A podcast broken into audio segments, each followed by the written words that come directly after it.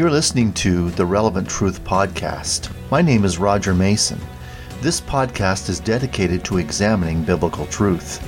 The Bible is overflowing with relevant truth useful in our everyday lives, thus, the title Relevant Truth. The Bible was relevant to those that first heard it through the apostles and prophets. It is also timeless truth, which means that is relevant for us today in the 21st century.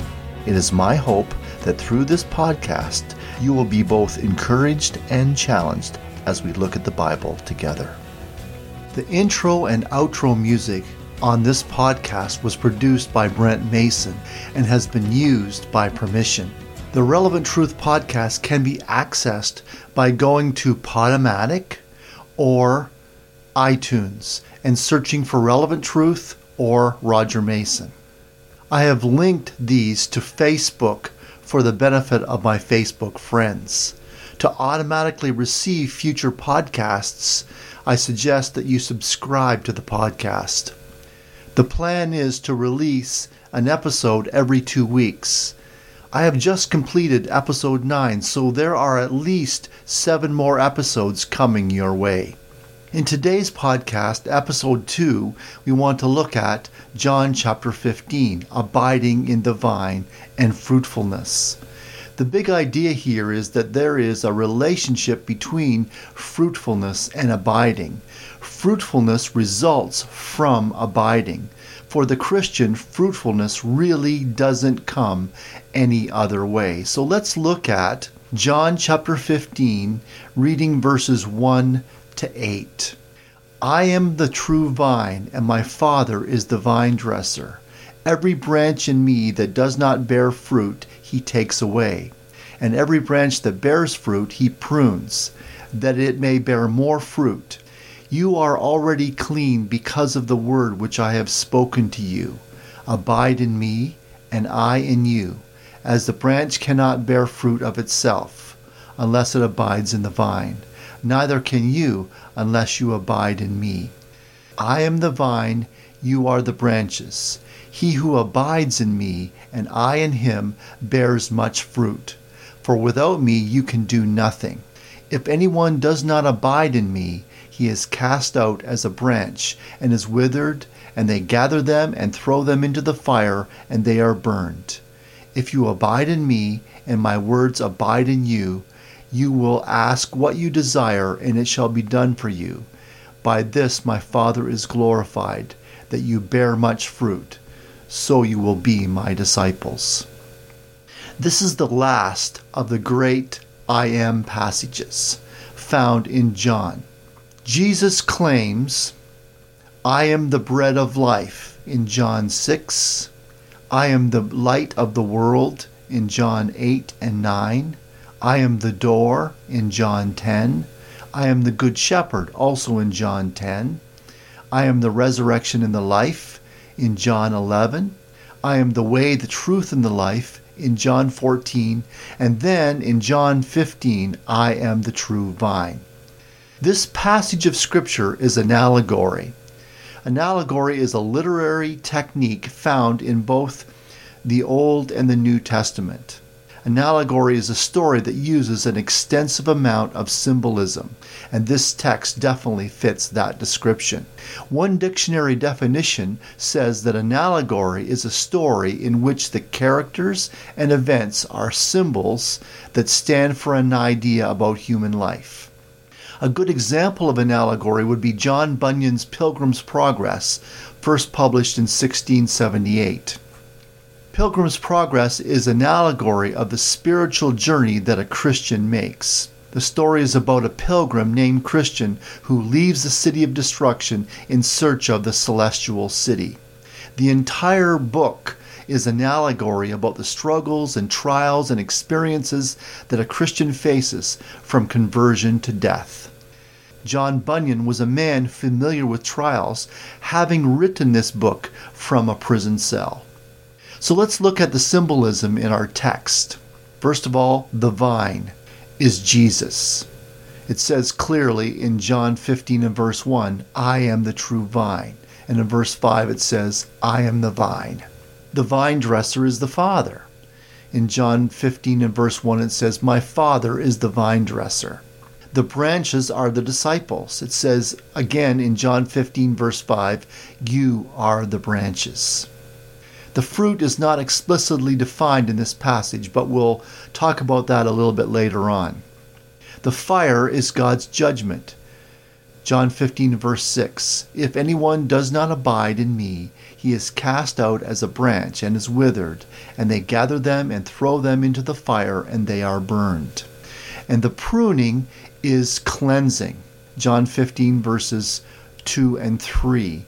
Every branch in me that does not bear fruit, he takes away, and every branch that bears fruit, he prunes, that it may bear more fruit. You are already clean because of the word which I have spoken to you.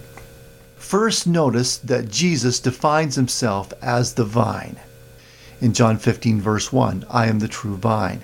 If you look in Isaiah 5, verses 1 to 7, Israel is depicted there as God's chosen vine in which he would lavish care and attention. But in John 15, Jesus presents himself as the true vine in place of Israel. Secondly, notice that the fruit is not explicitly defined in this passage, even though the fruit is a major theme found in this passage. There are many other scripture passages which help us to determine the meaning of fruit. We have already given you the example of Isaiah 5, verses 1 to 7. So let's look at uh, verse 7, uh, reading from the New Living Translation. Says this This is the story of the Lord's people. They are the vineyard of the Lord Almighty. Israel and Judah are the pleasant garden. He expected them to yield a crop of justice, but instead he found bloodshed. He expected to find righteousness, but instead he heard cries of oppression. What was God looking for from Israel? He was looking for the fruit of justice and righteousness from Israel. God was looking for the character and the deeds of justice and righteousness. This will help us to understand what John 15 means when it requires fruit bearing branches. In Isaiah 5, the fruit represented one's character demonstrated by one's actions. There are two major ideas that emerge from this passage in John 15. The first is fruitfulness. Fruit is mentioned eight times in John 15. The second major idea is abiding. Abiding is a favorite topic of John's throughout his Gospels and also in his epistles. Abiding is mentioned 11 times in John chapter 15, 40 times in the Gospel of John, and 27 times in the epistles of John. We find this word abide or abiding. There is clearly a relationship between fruitfulness and abiding according to John 15. Fruitfulness is the result of abiding. So let's talk about fruitfulness. And the first thing that we notice as we read this passage is that God expects us to be fruitful. Every branch in me that does not bear fruit, he takes away. And every branch that bears fruit, he prunes, that it may bear more fruit. John 15 and verse 2. Then John 15 and verse 8. By this my Father is glorified, that you bear much fruit so you will be my disciples. The first commandment that God gave mankind in the Bible is recorded in Genesis 1 and verse 28. And that command is be fruitful and multiply. God's original command to mankind was that he wanted mankind to be fruitful and multiply. And God wants that for the Christian. God wants the Christian to be fruitful fruitfulness should be a characteristic of every area of our lives. Our marriages, home, and family should be fruitful. Our relationships with others should be fruitful. And our spiritual life should be fruitful. God wants this for us as believers. God is not just looking for fruit, but He's looking for much fruit. This passage talks about no fruit, fruit, more fruit, and much fruit. No fruit in verses 2 and 6. God is displeased with no fruit.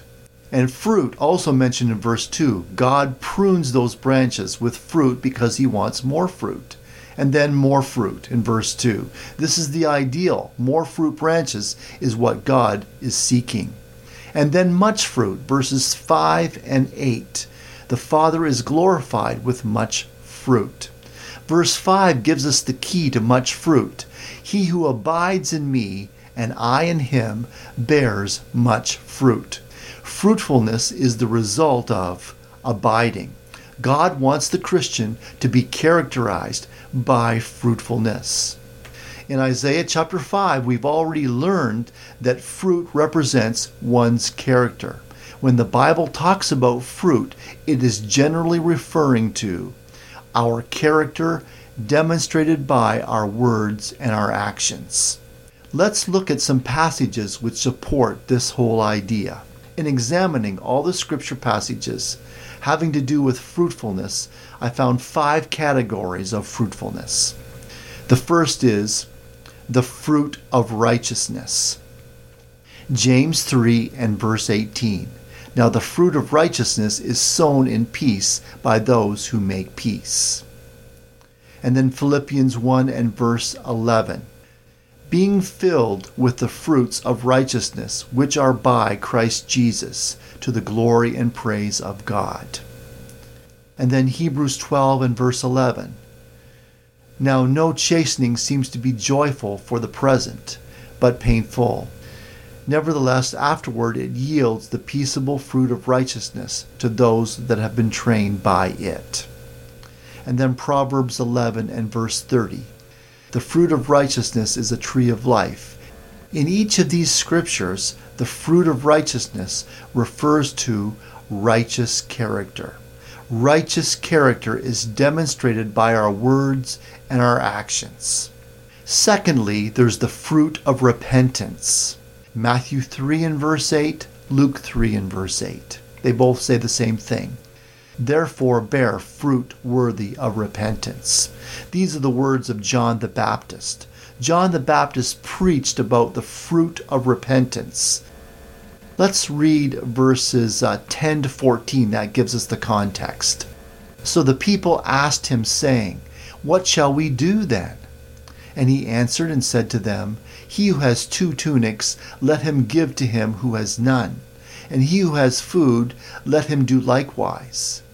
Then the tax collectors also came to be baptized and said to him, Teacher, what shall we do? And he said to them, Collect no more than what is appointed for you. Likewise the soldiers asked him, saying, And what shall we do? So he said to them, Do not intimidate anyone or accuse falsely. Be content with your wages. And so we have three people groups that come to John the Baptist in response to his preaching and ask him what he means by the fruit of repentance. What should they do in order to demonstrate the fruit of repentance? To the rich man, he said, Give your tunic to him who has none, and give food to those that are hungry. To the tax collector, John said, Don't overcharge in taxes. To the soldier, he said, Don't intimidate, falsely accuse, and be content with your wages. And so John gave them practical demonstrations of the fruit of repentance. When John the Baptist preached about repentance, he was talking about repentance that produced righteous character, demonstrated by righteous actions and righteous deeds. The third category is this the fruit of your doing. Jeremiah 21 and verse 14. But I will punish you according to the fruit of your doings, says the Lord. Micah 7 and verse 13.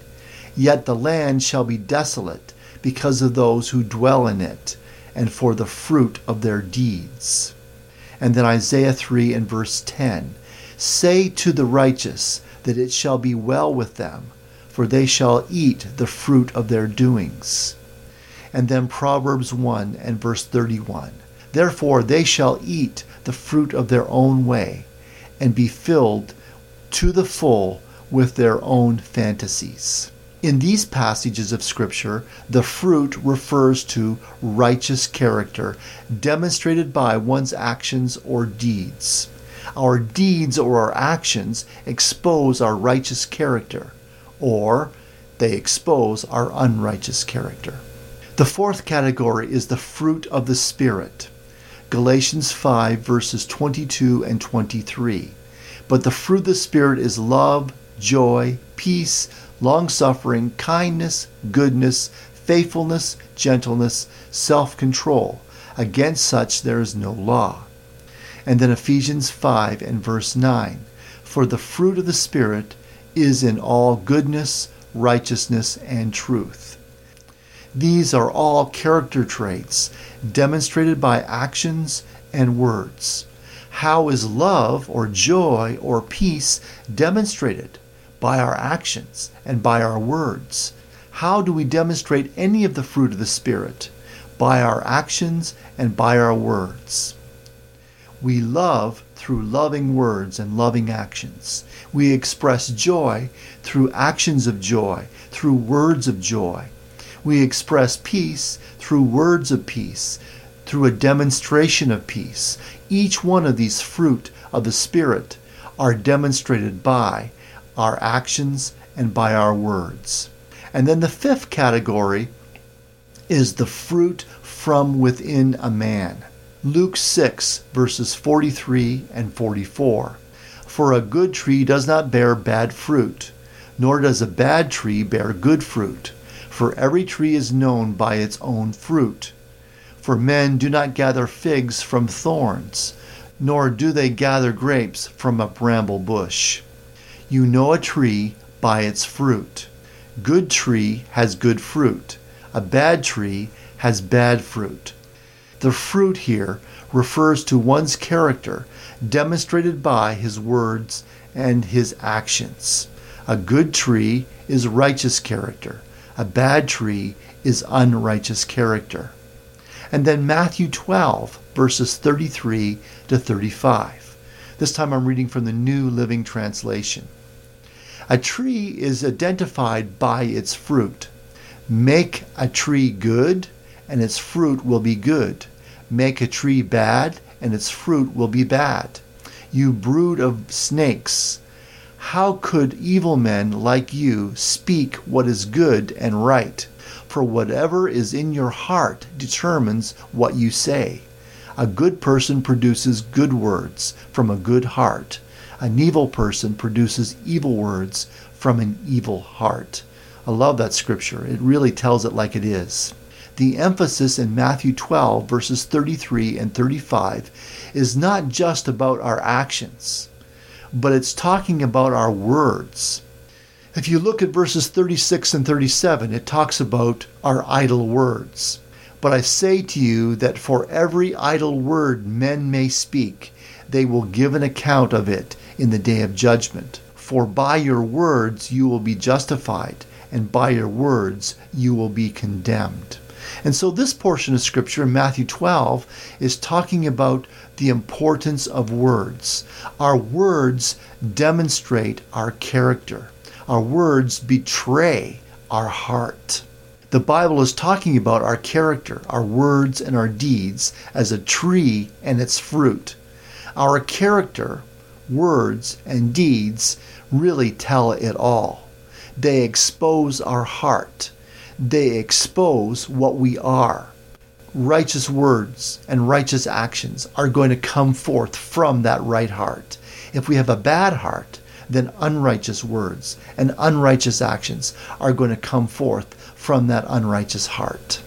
And then let's look at Matthew 7, verses 15 to 20. Beware of false prophets who come to you in sheep's clothing but inwardly they are ravenous wolves. You will know them by their fruits. Do men gather grapes from thorn bushes, or figs from thistles? Even so, every good tree bears good fruit, but a bad tree bears bad fruit. A good tree cannot bear bad fruit, nor can a bad tree bear good fruit. Every tree that does not bear good fruit is cut down and thrown into the fire. Therefore, by their fruits you will know them. The fruit of our life really tells it all. By their fruit you will know them. Take a good long look at the fruit of a man's life. The fruit of a man's life will expose his heart. If the fruit of a man's life is good, then it's coming forth from a good heart. If the fruit of a man's life is evil, then it's coming forth from an evil heart. There is good fruit, there is bad fruit, and there is no fruit. Fruit refers to our character, words, and deeds. And to summarize what we've talked about so far, God wants us to be fruitful. The fruit God is interested in is a righteous character, and righteous character is revealed by our words and our actions. Something we need to talk about that concerns fruitfulness is pruning. Pruning is necessary in order to make a vine fruitful. Pruning is not a subject that the Christian really wants to hear about. But the Bible says that every branch that bears fruit, he prunes, that it may bear more fruit. The word prune means literally to cleanse. Here it means to cut away the dead wood. Often the Lord needs to cut away dead wood from our lives in order to free us up from those things that impede us in living our Christian life. These trials and difficulties in life make us more fruitful. So let's look at 1 Peter 1, verses 6 and 7, reading from the New Living Translation. So be truly glad there is a wonderful joy ahead, even though it is necessary for you to endure many trials for a while.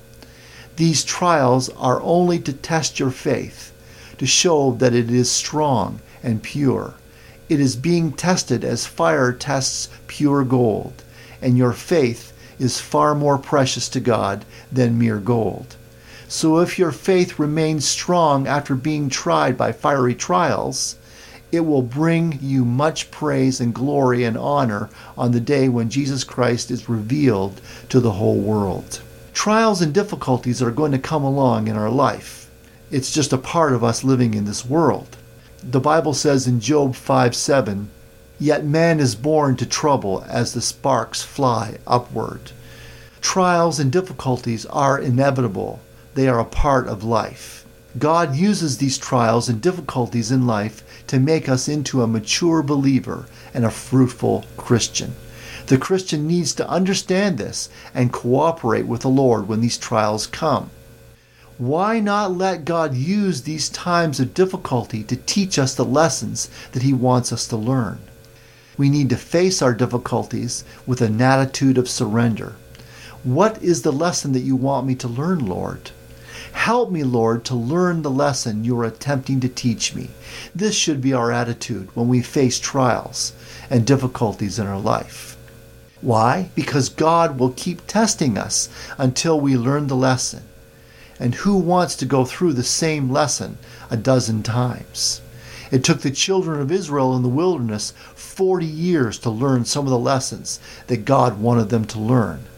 They went around and around and around, wandering in the wilderness, not entering into the promised land until they learned the lessons that God wanted them to learn. Now, who wants to do that?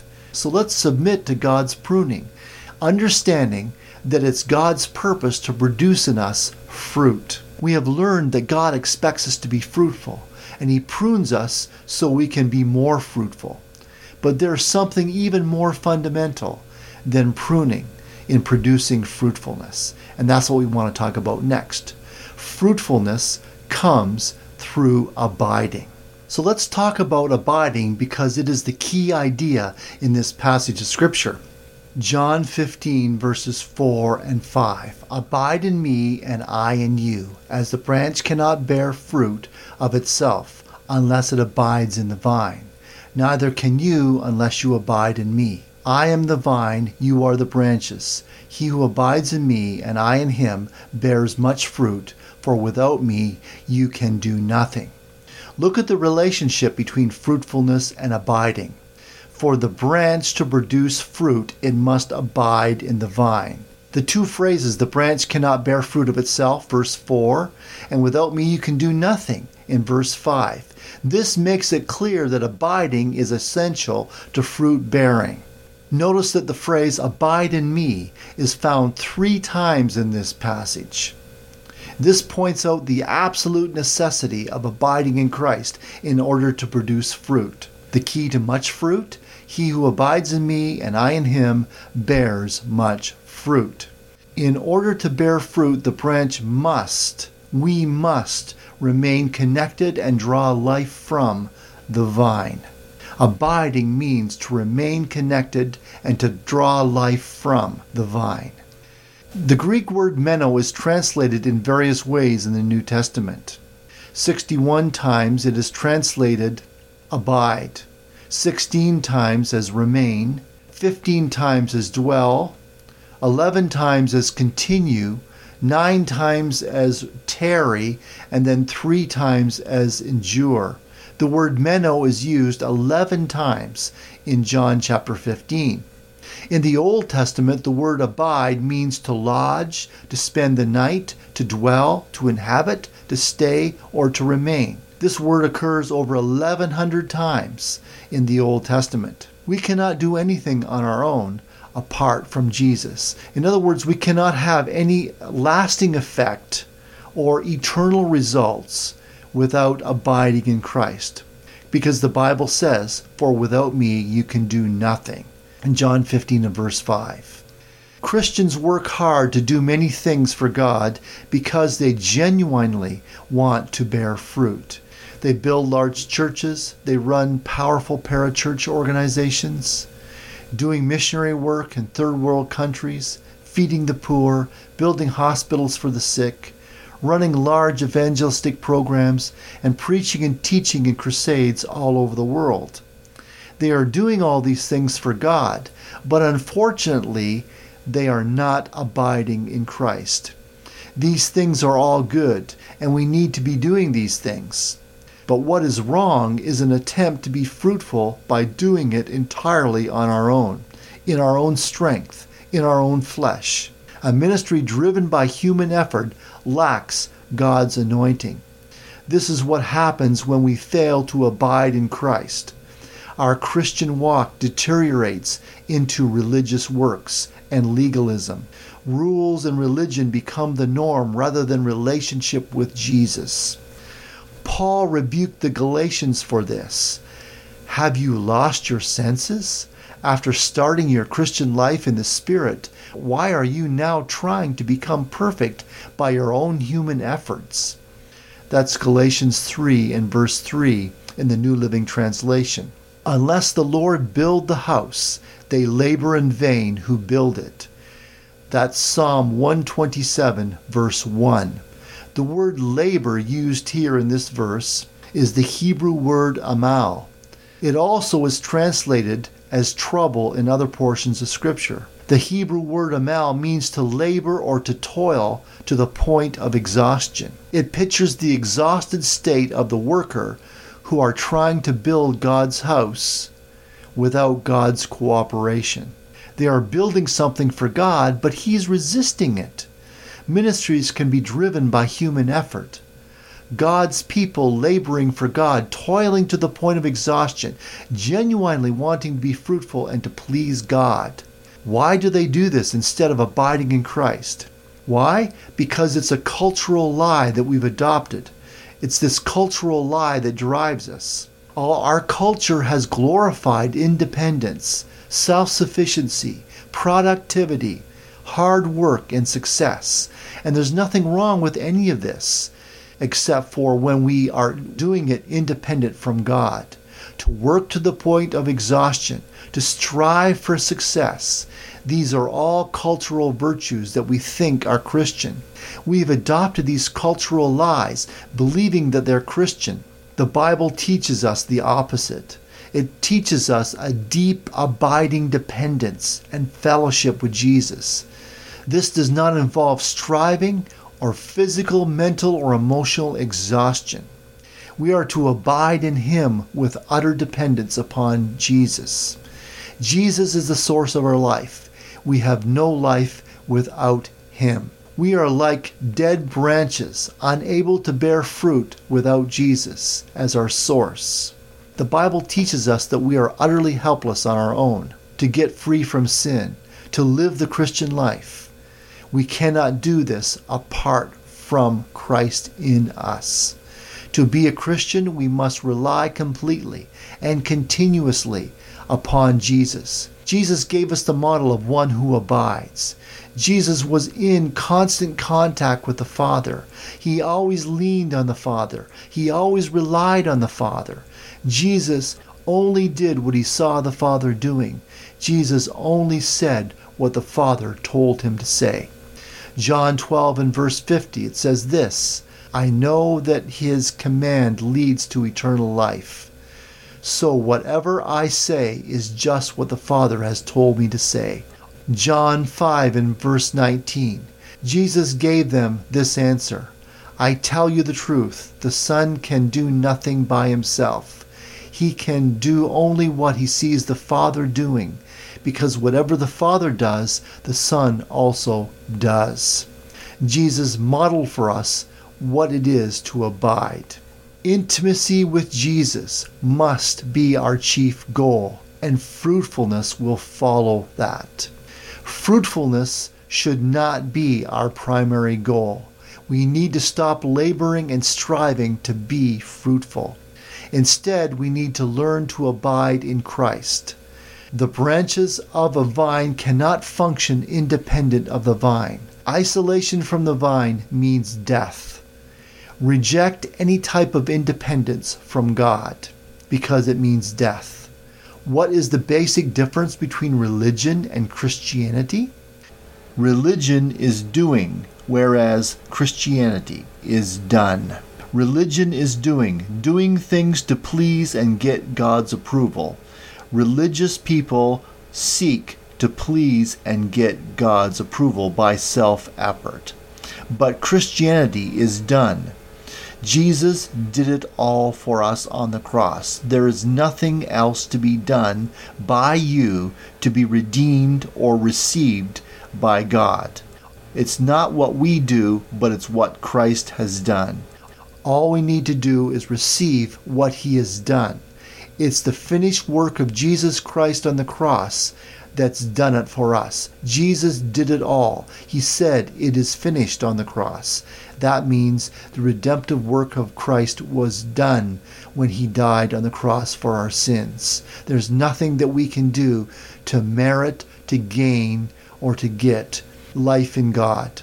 Christianity is done, religion is doing. If you are striving to please God by human effort, you are involved in religion. If you are attempting to be fruitful by human effort, you are involved in religion. If you are ministering to others by human effort, you are involved in religion. If you're working and toiling to be productive for God by human effort, you are involved in religion. We need to do all of these things in the strength and enabling of Jesus Christ. We must learn to abide in Christ, utter dependence on Him, continuous trust in Him, complete reliance in Him. He is the source of our life. I am the vine, you are the branches. He will bring forth the fruit. Without me, you can do nothing. Abide in me. Jesus said it three times. The branch cannot bear fruit of itself. Lord, I know you require fruitfulness of me. I want to be obedient. I want to be the fruitful Christian that you want me to be. Forgive me for leaning on myself. Help me to abide in Jesus Christ alone. Amen.